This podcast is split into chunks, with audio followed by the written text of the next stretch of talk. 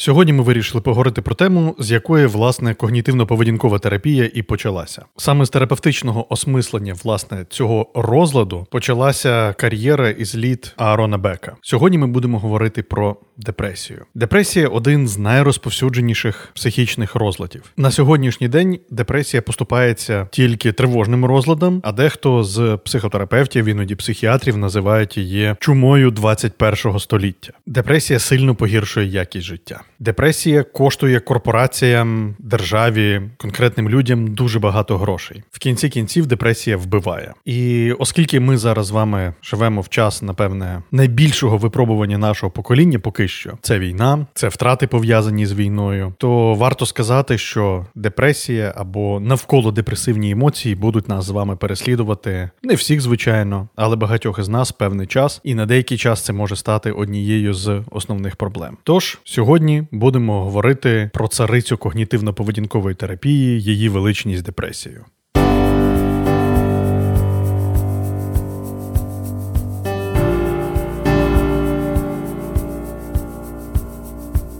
Всім привіт! Мене звати Євген Пілецький, я психолог, психотерапевт когнітивно-поведінкової терапії. Всім привіт! А мене звати Роман Кузнецов, і я теж психолог, я теж психотерапевт і теж працюю в когнітивно-поведінковій терапії. І ви слухаєте наш подкаст Багатий внутрішній світ.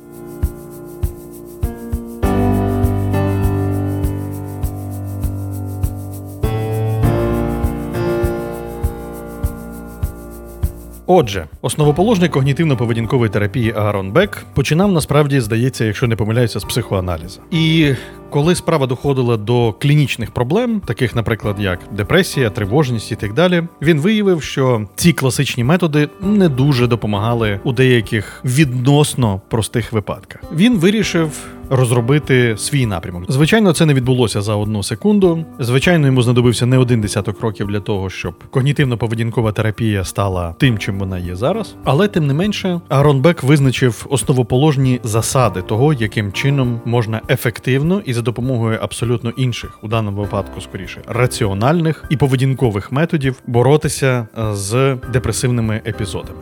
Добре, Історія це все цікаво, але я пропоную поговорити про те, що таке депресія. Я хотів би почати з е, таких стереотипів, які існують в культурі. Е, бо я помічаю дві крайнощі. З однієї сторони, е, часто депресію називають все підряд, а з іншої сторони, є такий популярний наратив, така популярна думка, що депресія це не просто коли тобі сумненько. Так, от насправді депресія це саме коли вам сумненько. Більше того, коли вам просто сумненько, дуже сумненько, а ви маєте в принципі всі ті симптоми депресії. Просто вам сумненько один вечір, два вечори, а на третій день вам вже не сумненько. Ви встали, пішли на роботу, вам вам стало краще, ви не знаю, вирішили свої проблеми. І все сумненько вам, ваше сумненько пройшло. А при депресії воно не проходить. Тому це може не дуже коректно, але я в терапії клієнтам часто кажу, що депресія, ось як як діагноз, це не якісна характеристика, а кількісна. Скоріше так. Що ви думаєте, пане Євген? А думаю, я те, що в цілому я дуже сильно погоджуюся. Справа в тому, що для того, щоб у людини діагностувати депресію, необхідне виповнення декількох діагностичних критеріїв, які зазначені, наприклад, або в DSM-5, це діагностичний статистичний мануал п'ятого покоління вже від Американської психіатричної асоціації, або, наприклад, е, міжнародний класифікатор хвороб 11-го вже перегляду від Всесвітньої організації охорони здоров'я. Так ось вони мають дуже чіткі переліки того, що ми можемо вважати депресією. І те, що сказав Рома, це є одним з найосновніших критеріїв того, що людина у людини має бути знижений настрій більшу частину доби більш ніж два тижні поспіль. Тобто, це не просто якась така печалька, яка у вас просто сьогодні трапилася, або я не знаю, там меланхолія, да, яка пройшла, наприклад, там завтра, післязавтра або ще щось. Вона має бути підряд два тижні і більше інше. Далі, поруч з зі зниженим настроєм дуже часто є і інші симптоми. Ми їх можемо поділити на, умовно кажучи, мисленнєві і фізичні. Мисленнєві це, як правило, думки, і це дуже пригнічені думки у людини. Це думки, наприклад, про якусь свою нездарність, або про винність, наприклад, або про негативне майбутнє своє, тобто, що людині нічого не світить, нічого не буде, вона насправді не вдаха і так далі. І коли ми говоримо про фізичні симптоми, це відчуття постійної втоми, мало сил. Людина іноді відчуває, що вона втомлена вже навіть після того, як прокинулася вранці. Крім того, це може бути певна загальмованість, або іноді навпаки, це буде це може бути е, психомоторна ажитація. Іноді таке буває. У людини дуже часто проблеми зі сном, у людини проблеми з апетитом, і останнє у людини можуть бути також суїцидальні думки, а іноді і наміри. І ось для того, щоб у людини діагностувати депресію, необхідно, щоб з того переліку, який я вам сказав, було ну принаймні декілька таких ознак, але найголовніша ознака це те, що людині має бути сумно більшу частину дня більш ніж два тижні поспіль. Ну і хотілося б додати пару слів про причини депресії. А їх насправді багато, і зазвичай це комплекс причин. А що може впливати на наявність е, у людини депресії? Ну, по-перше, це генетична схильність. В принципі, є дослідження, які це так впевнено показують, що гени впливають на схильність до депресії. По-друге, ну це те, що ми називаємо темпераментом. Особливість нервової системи, бо певні люди, які може більш чутливі, які більш меланхолічні за своїм характером, вони так також більш схильні до депресії.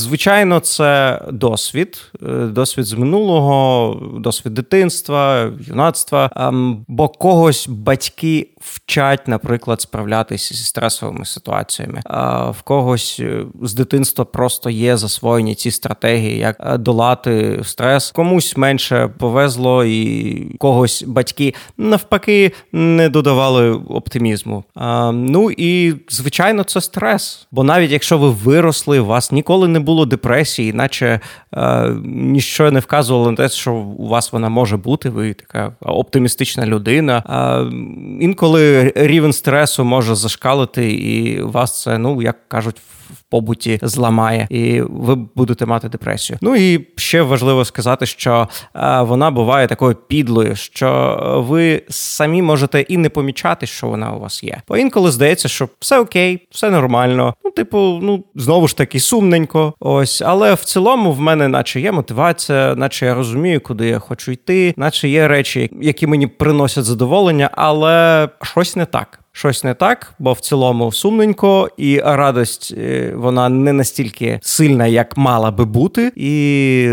сил десь не вистачає, і швидше втомлюєтесь. Ну коротше, все те, про що казав Євген. Я, до речі, хотів ще додати до тієї підлості депресії, про яку ти зазначив. Я забув сказати серед е, діагностичних критеріїв те, що депресія дуже сильно впливає на мотивацію. Якось у мене з голови це вилетіло, але це дуже важливий такий діагностичний критерій. Е, справа в тому, що в депресії одним з таких важливих симптомів є апатія або, наприклад, ангедонія. Тут є дуже такі важливі слова на А в депресії, апатія, ангедонія. Це означає, що ви не відчуваєте якоїсь позитивної мотивації до чогось. Дуже часто ті речі які е, вас радували, наприклад, е, давали вам натхнення раніше в час депресії. Вони здаються прісними, не викликають задоволення, вони не надихають вас більше. Так і взагалі ви не можете зрозуміти, як вам ці речі е, подобалися. Тобто, це, до речі, одна з відповідей, що якщо ви навіть відчуваєте такий, ну такий собі середній рівень суму, так але помічаєте, наприклад, що ті речі, які приносили задоволення раніше, більше не приносять. Ось тут треба вже уважно придивитися до себе і подивитися, скільки скільки часу це вже з вами відбувається, коли там ані прогулянки, ані друзі, ані хобі, ані робота, ніщо, ні близькі люди не приносять задоволення. Треба насправді вже подивитися і може поговорити зі спеціалістом про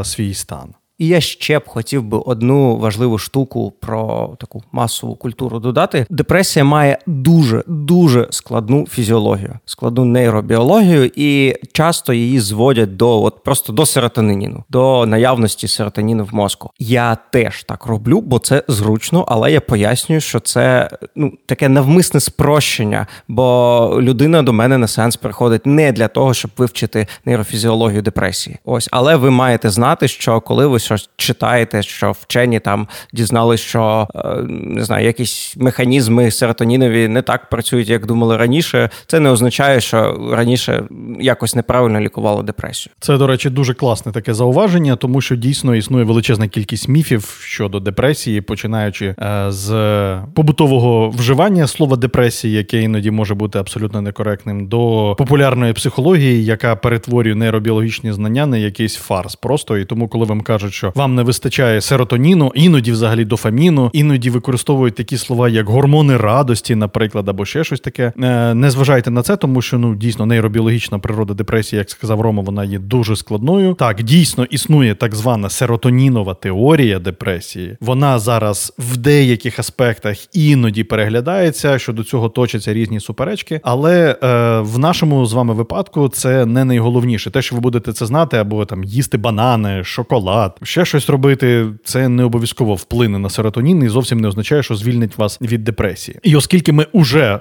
почали говорити про медикаментозне лікування, давайте одразу скажемо, що насправді на сьогоднішній день є фактично два таких визнаних і перевірених часом методи роботи з депресією. Це власне фармакологічний метод, психіатричний можна його ще назвати, і психотерапевтичний. І тут я можу трошки похвалитися, сказати, що золотим стандартом лікування депресії в світі е, за багатьма протоколами британськими, американськими, загальноєвропейськими і так далі. Е, таким золотим стандартом є власне когнітивно-поведінкова терапія. І тому я пару слів скажу про психофармакологію. На сьогоднішній день існує величезна кількість кількість різних так званих антидепресантів, препаратів, які лікують депресію. Антидепресанти є абсолютно різних класів. Я не буду зараз заглиблюватися в цю тему, е, але скажу, що це досить перевірений, досить ефективний метод лікування депресії, особливо якщо, наприклад, це депресія середнього ступені тяжкості або тяжка депресія, і дуже часто там просто розмовної, навіть золотої когнітивно-поведінкової терапії не вистачає. Навколо антидепресантів є величезна кількість теж міфів, якихось е, упереджень, попереджень, але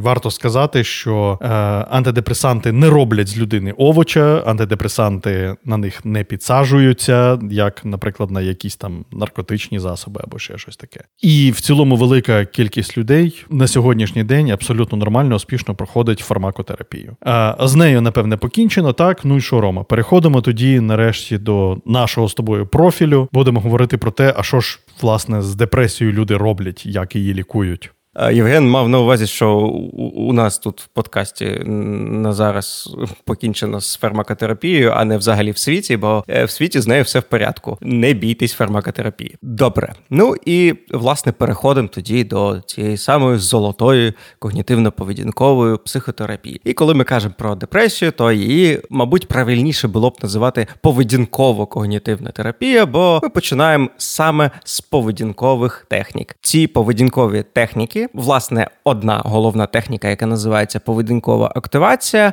вона оманливо проста. Вона направлена на те, щоб в першу чергу показати людині, як її активність, як те, що вона робить, впливає на її настрій. І таким чином людина може на власному досвіді переконатись, що вона сама здатна на отаку от магію, на отаку чарівну штуку управляти своїм настроєм за допомогою активності, за допомогою поведінки, за допомогою того, що вона робить. І коли людина в цьому переконалась, ми приступаємо до планування. Ми переходимо до планування дня, і кожен день людини має включати щось важливе для неї. І ось саме ця важлива активність, яка е, резонує з цінностями людини, яка є важливою для неї, саме вона і є запорукою лікування депресії. Тут, до речі, я трошки ще додам, що е, насправді у людини, яка перебуває в стані депресії, іноді є відчуття скоріше, іноді це може бути навіть думка, чому навіть найчастіше це буває думка, про те, що будь-яка активність буде або неприємною, або ну принаймні нейтральною. Тобто людина, нібито наперед в лапках передбачає відсутність сенсу у такій діяльності, і відповідно робить все менше, менше і менше. Найчастіше в когнітивно-поведінковій терапії терапії це називається цикл зниження активності. І це такі сходи, умовно кажучи, які постійно ведуть вниз. Чим більше ми думаємо, що нам нічого не сподобається, що нічого не має сенсу, тим менше ми робимо, тим нам стає гірше, тим більше ми думаємо, що нічого не має сенсу, і ми нічого не робимо. І таким чином, е, в поведінковій активації ми ламаємо цей сценарій, і спочатку на першому етапі це треба зрозуміти трохи через силу, трохи через себе людина починає виконувати, як сказав Рома, якісь активності, які принаймні, хоча б раніше до депресії, їй приносили задоволення, або суб'єктивно були включені в її цінності, тобто не будь-яка активність. Хоча іноді найчастіше це фізична активність на кшталт швидкої прогулянки або простої зарядки, можливо, якоїсь фізичної роботи, на кшталт готовки їжі або ще щось таке. Тобто людина фізично починає, незважаючи на емоційне небажання щось робити. Ну і важливо сказати, що е, підбір от такої активності для людини буде залежати від її стану. Бо якщо це тяжкий ступень депресії, то це може бути щось настільки просте, як сходити в душ чи просто вийти там, не знаю, вигуляти собаку. А якщо це помірна або легка депресія, то там ми будемо підбирати вже таку активність, щоб вона неодмінно саме якось е, резонувала з глибинними цінностями, щоб вона додавала сенсу життя людині. А далі. Далі ми переходимо в терапію до когнітивних технік, хоча насправді це не зовсім так, бо е, Євген вже трошки про них сказав. Бо він сказав, що у людини є відчуття, що діяльність не має сенсу, і коли людина починає робити щось через силу, вона проводить насправді такий поведінковий експеримент. Вона починає діяти, і настрій починає покращуватись, і таким чином людина е, на власному досвіді бачить, що ці думки, ці передбачення були хибними. Це е, поведінковий експеримент, що вважається когнітивною технікою. Але далі ми починаємо вже прицільно працювати з думками. І я насправді вважаю, що в принципі всі когнітивні техніки можна розділити на три таких блоки: це перше, це вміння помічати свої думки. А друге, це вміння їх тестувати, тобто перевіряти на адекватність е, до дійсності, наскільки вони правильно, адекватно відображають реальність. І третя навичка це вміння дистанціюватись від думок. Бо якщо ви знаєте, вже ви протестували думку, і ви знаєте, що вона не корисна, що вона неправильна, це ж зовсім не означає, що ця думка більше до вас не прийде. І тому це теж дуже важлива навичка від неї дистанціюватись.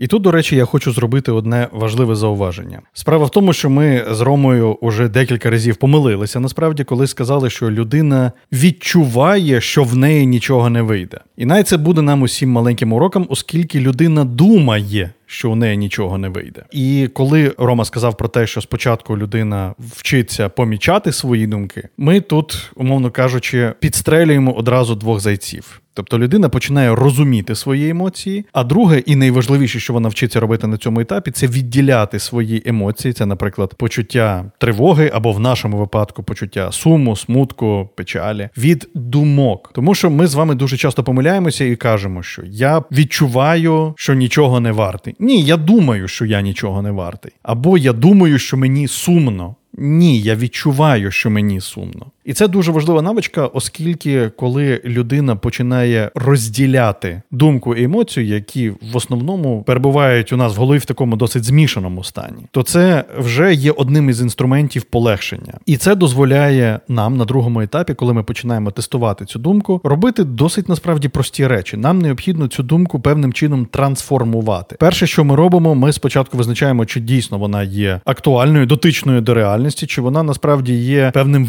викривленням реальності. І після того, як ми з'ясуємо, наскільки ця думка відповідає дійсності, наскільки вона нам є корисною, ми можемо її змінити насправді. І тут я одразу хочу сказати, що це важливий теоретичний такий базис когнітивно-поведінкової терапії, тому що самі по собі події, вони з точки зору КПТ, вони не викликають у нас емоції. Емоції у нас викликають переважно інтерпретації цих подій, а інтерпретації цих подій це власне і є або думки або певні переконання. І те, про що ми говоримо зараз, ми власне е, говоримо про те, як люди працюють ось цими негативними думками, які постійно, як якесь зламане радіо, починають нам в голові розповідати, що світ паршивий, навколо одні ідіоти, або, наприклад, що ми невдахи, або, наприклад, що нас хочуть скривдити, і так далі. Хоча у великій кількості випадків це може бути абсолютно не так, але ми в цьому все одно переконані, і ми вчимося змінювати ці думки, тому тому що якщо емоції викликають наші думки і переконання, то зміна відповідно цих думок і переконань починають автоматом змінювати наші емоції. А я хочу поділитись одним лайфхаком, яким я постійно користуюсь, як найпростіше відрізняти емоції, почуття від думок. Дивіться. Почуття та емоції це те, що ви зможете назвати одним словом, майже завжди. Це сум, злість, гнів, відраза. А коли ви кажете, що я відчуваю, що я нічого не вартий, або нічого не має сенсу, знову ж таки, ви кажете, я відчуваю, що нічого не має сенсу, але насправді тут є два і більше слів, а значить, це думки. А коли ви вже точно впізнали, що це думки, і ви побачили, що вони якось пов'язані з вашим негативним станом, то е, перше, що ми маємо з цим зробити, це власне тестування. Що це таке? Тестування дуже проста штука. Знову ж таки, вона також оманливо е, проста. Бо по суті вам треба виписати цю думку та і написати докази на користь цієї думки та докази проти, просто для того, щоб перевірити наскільки вона правдива. І я б ще так сказав, що ми це робимо з двома цілями, бо правдивість е, це не все, що нам потрібно від думки. Нам ще потрібна, е, а чи корисна вона нам? Бо інколи думка може бути насправді правдива. Ну, наприклад, я можу думати, що я недостатньо компетентний, і це впливає на мій стан. Е, це викликає в мене депресію, викликає дуже дуже дуже негативно депресивний стан, е, і це може бути правдива думка, але вона не корисна, бо вона не мотивує мене до роботи. Тому ми тестуємо цю думку, і ми дізнаємось власне про те, що так вона має аргументи, вона має реальні об'єктивні аргументи, але вона не корисна, тому ми її маємо трохи переформулювати для того, щоб вона із простої такої думки самокритики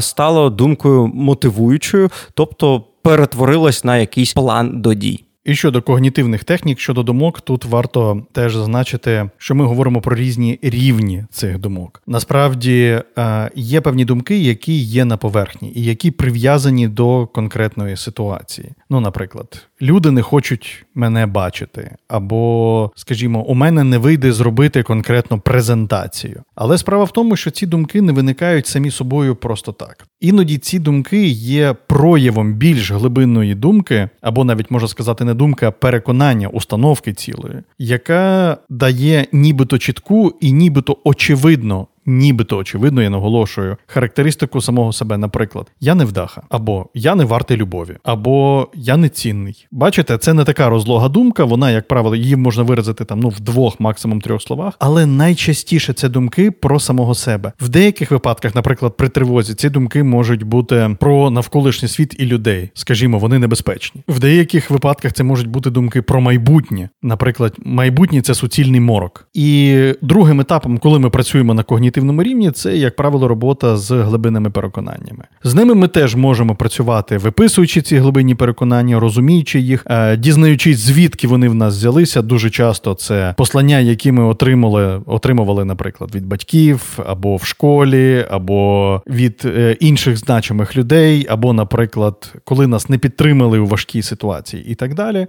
Але є і інші методи того, як ми працюємо, і це так звані експерієнтальні методи. Це тоді, коли ми в уяві або за допомогою засобів уяви, коли ми занурюємося в цей емоційний досвід. Але е, сьогодні я особливо не буду говорити. Можливо, ми з Ромою поговоримо це про це наступного разу, коли будемо говорити там про схемотерапію, методи схемотерапії. Це одразу спойлер такий на майбутнє невеликий. І далі ми починаємо працювати з тими стратегіями, які ці глибинні переконання у нас викликають дозволяють, наприклад, уникати спілкування, або уникати якоїсь діяльності, або навпаки, вести себе перфекціоністськи, або ще щось. І ось тут, якраз для того, щоб змінити ці некорисні стратегії, ми починаємо використовувати, наприклад, поведінковий експеримент, а в деяких випадках те, що ми називаємо експозицією.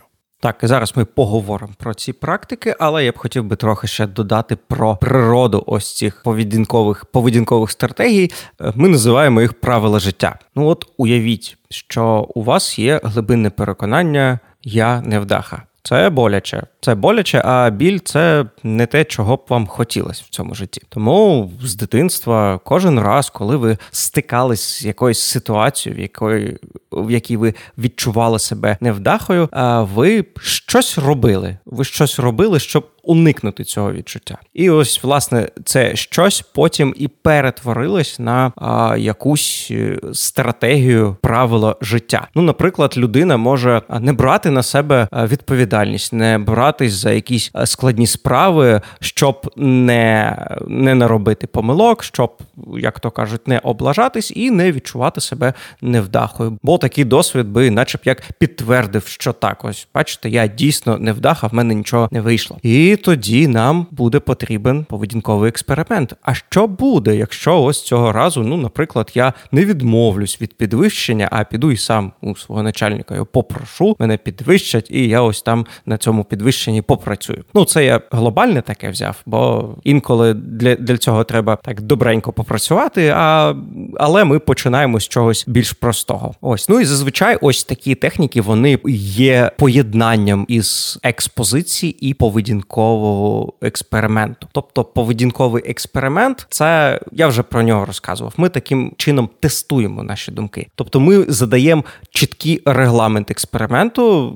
Ми маємо е, задати чіткі рамки. Ось як я як я зрозумію, що в цій ситуації я реально невдаха. Ось, от коли там і як саме я маю там облажатись на роботі, щоб довести собі, що такі так, я невдаха. І ось ми робимо цей експеримент. Людина там йде, умовно кажучи, на підвищення. Вона там працює три місяці, справляється окей, і виявляється, що не невдаха може справлятися з такими задачами. Але ми повинні сформулювати чітко думку, яку ми тестуємо, коли ми робимо ось такий експеримент, і ми маємо чітко сформулювати критерії, от що має відбутися, щоб я міг, скажімо так, законно відчувати себе невдахою, і що має відбутися, щоб я переконався, що насправді ні, що проблема все ж таки в моїх думках, а не в тому, що я реально об'єктивно невдаха. І це ось частина поведінкового експерименту. А є ще я сказав те, що ми називаємо експозицією. Експозиція це щось більш, е, ну скажімо так, метафорично про тіло, ніж про думки.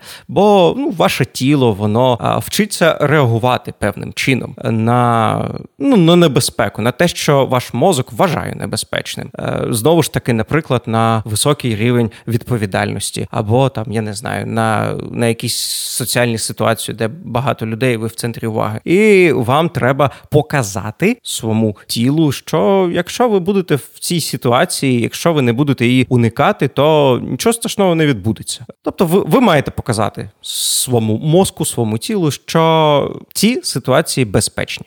Ці ситуації безпечні, а отже, виходить глибинне переконання про те, що я не вдаха, теж є безпідставними насправді. Таким чином, ми отримуємо ще додатковий доказ того, що насправді ось ці думки, ось це глибинне переконання про те, що я нібито не вдаха, або мене не люблять. Це теж треба перевіряти, до речі. Або, наприклад, що в мене там нічого не буде виходити, і так далі, що вони дуже часто є хибними насправді. Отже, ви бачите такі дві центральні стратегії, за допомогою яких ми працюємо з депресією. Це ми розганяємо фактично емоції, мотивації, фізичну активність за допомогою поведінкової активації і змінюємо депресивні думки, переконання, які власне підживлюють всю цю депресивну структуру. І відповідно для того, щоб закріпити цей ефект, є ще декілька речей, над якими ми маємо попрацювати. Перше, ми обов'язково людині даємо роботу з ресурсами і цінностями ресурсами. Обов'язково для того, щоб усю порожнечу, яку викликають депресивні стани, для того, щоб наповнювати ресурсами, тобто нашими батарейками, так це мають бути якісь хобі, спорт, корисні якісь заняття і так далі. І відповідно цінності, тобто ті речі, заради яких ми ну в цілому живемо, напевне, так це може бути наука, філософія, духовність, ваша робота, ваша родина, ваш власний розвиток. Це може бути все, що завгодно. Це можуть бути якісь або дуже філософсько метафізичні речі, а можуть насправді бути дуже прості життєві речі, але заради яких все це і відбувається. І ми допомагаємо людині іноді віднайти ці ресурси і цінності. Ми допомагаємо подолати певні перешкоди, які заважають людині стати на шлях реалізації ресурсів і цінностей. І відповідно допомагаємо в кінці кінців долати певні виклики, які можуть повернути депресію, так створити так званий рецидив. Ми даємо те, що ми називаємо скринькою знарядь, яка допомагає перше оцінювати помічати ці небезпеки, так, тобто, наприклад, бачити перші ознаки повернення депресії, знаходити дієві засоби, які допомогли людині вибратися з депресії, тобто для того, щоб вона виход... не заходила або виходила якомога швидше із цього повторного стану, людина починає активно робити саме ті вправи з переліку тих, які вона робила під час, наприклад, терапії, які найсильніше їй допомогли. А іноді ми даємо ще додаткові навички, такі, наприклад, як mindfulness медитація, навички резилієнтності, іноді, якщо це треба, навички соціального спілкування, техніки, які допомагають людині зробити певний вибір, або прийняти правильне рішення, або найбільш корисне рішення, і так далі. І в цілому на цьому ми вже, як правило, терапію закінчуємо. Зараз сподіваюся, що ви не зрозумієте мене неправильно, але депресія це дуже дуже цікавий розлад. Саме він підкреслює і показує е, оце сучасне визначення здоров'я. Бо ВООЗ, наприклад, визначає здоров'я не тільки як відсутність хвороб, а й присутність благополуччя психічного, фізичного. І це саме про лікування депресії. Бо, наприклад, коли ми працюємо з якоюсь фобією, то наша задача все ж таки забрати, забрати у вас певний стан, забрати певний страх. А коли ми працюємо з депресією, то забрати у вас сум недостатньо достатньо. Життя треба чимось наповнити. Ось в те місце, де у вас був раніше сум, де була депресія, в той час, який ви проводили, просто лежачи на ліжку і перебуваючи в тих негативних думках, все це треба чимось заповнити, заповнити чимось цінним, ресурсним і важливим. І ось саме тоді ваше життя стає змістовним, стає щасливим. І я власне цього хочу всім і побажати. І, взагалі, знаєте, навіть якщо у вас немає депресії, це теж корисна штука. Так що все, про що ми сьогодні казали, я думаю, що навіть якщо у вас ніколи не було, і дай Бог, щоб ніколи не, і не буде депресії, ви все одно можете щось для себе корисне з цього взяти. І сподіваюся, що вас не викличе депресивні переживання моя наступна фраза, тому що як завершується терапія, так завершується і наш подкаст. Цей випуск у нас вийшов з такою невеликою паузою, тому що у кожного з нас, і у мене, і у Роми були свої технічні питання. Але надалі ми будемо продовжувати нашу роботу, просвітницьку роботу, я сподіваюся. Тож ще раз нагадаю, що це подкаст Багатий внутрішній світ. Мене звати Євген Пілецький, я психолог-психотерапевт КПТ. І я Роман Кузнецов. Ну і все те саме, ви зрозуміли.